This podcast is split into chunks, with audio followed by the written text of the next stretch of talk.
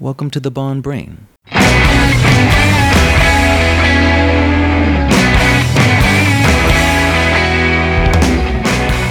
And now, without further ado, here's your host, Bud West. Welcome back to the Bond Brain for the fifth episode and the comparison between the character 007, the 007 movies, and the Spycraft documentaries that are now running on Netflix. This episode delves into covert communication, or as it's apparently referred to in the world of real spycraft, COVCOM. And basically, the whole goal there being to communicate with your organization without being caught, without being detected, without anyone intercepting that particular message that that's being sent. It goes into the historical use of, you know, when when secrets were passed by printed paper and dead drops and signals that people would set up for those dead drops. And we really don't see Bond using dead drops very often. I mean, we, we certainly see other ways of, of signaling. We, we see the tracking devices in the heel of his shoe in Goldfinger. We see in Casino Royale the device implanted into his arm, and then later in Spectre, the quote, smart blood so that Bond can be tracked and monitored. But that's not really what COVCOM is, although that is passing in a clandestine way information, it's not really what they're talking about here. Here, they're really talking about actual information, not location, not vital signs. Information such as whatever has been clandestinely collected, as evidenced in one of the previous episodes.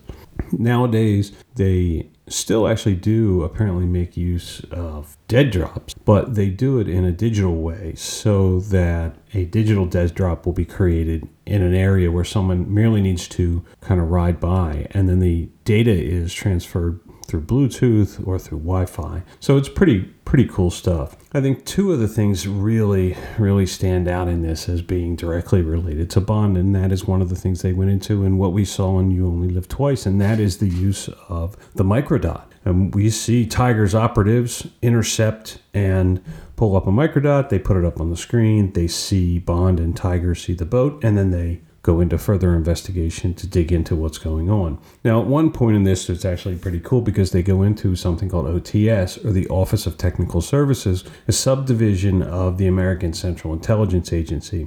This is, in and of itself, Q Branch. I mean, it is Q Branch to like the nth degree. It was started in 1951, and the individual that's interviewed during this documentary actually even uses the words James Bond, Q Branch, and he describes it as imagine having Q Branch with 10 or 30 or, or even more Qs, like a team of Qs, constantly working on different ways to communicate. And basically, what they're looking to do really is find ways to take communication and disguise it as something else. It's just like the transmitter in the shoe. It looks like an ordinary shoe. And one of the really cool examples that they give is uh, a pair of fishing rods with two guys fishing in the same stream a few miles apart. The rod itself is the antenna. There's a transmitter inside the handle, and these guys could actually speak to one another. They go into various other forms that you've seen over the years in history. If you've ever read any of this stuff, burst transmissions, in other words, that was something actually that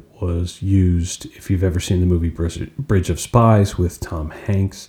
In that movie, that is actually what the Russian operative or the Russian spy is doing. He's using what's called burst transmission. So, very quickly, uh, a, a, large amount of inf- information is sent. Uh, over a very short, short period of time. So that's the covert part. You're trying to create a very small window for intercept there. They go into things like invisible ink and secret writing, and they actually go into the one of the things that I thought was pretty interesting, and it never really occurred to me, that the weakest link in any system of covert communication is the agent themselves. And they talk about various other ways that information can be passed. And if anyone's ever watched the Jack Ryan series on Amazon, you know that they use a video game to communicate back and forth. Uh, I thought it was interesting that, that they went into microdots, they touched on the dark web they really placed Covcom as the pinnacle as, of any spy operation. That it doesn't really matter what information you've stolen if you can't communicate it back to the people that can make use of it and in a timely manner. It's it's a waste of pretty much a waste of time.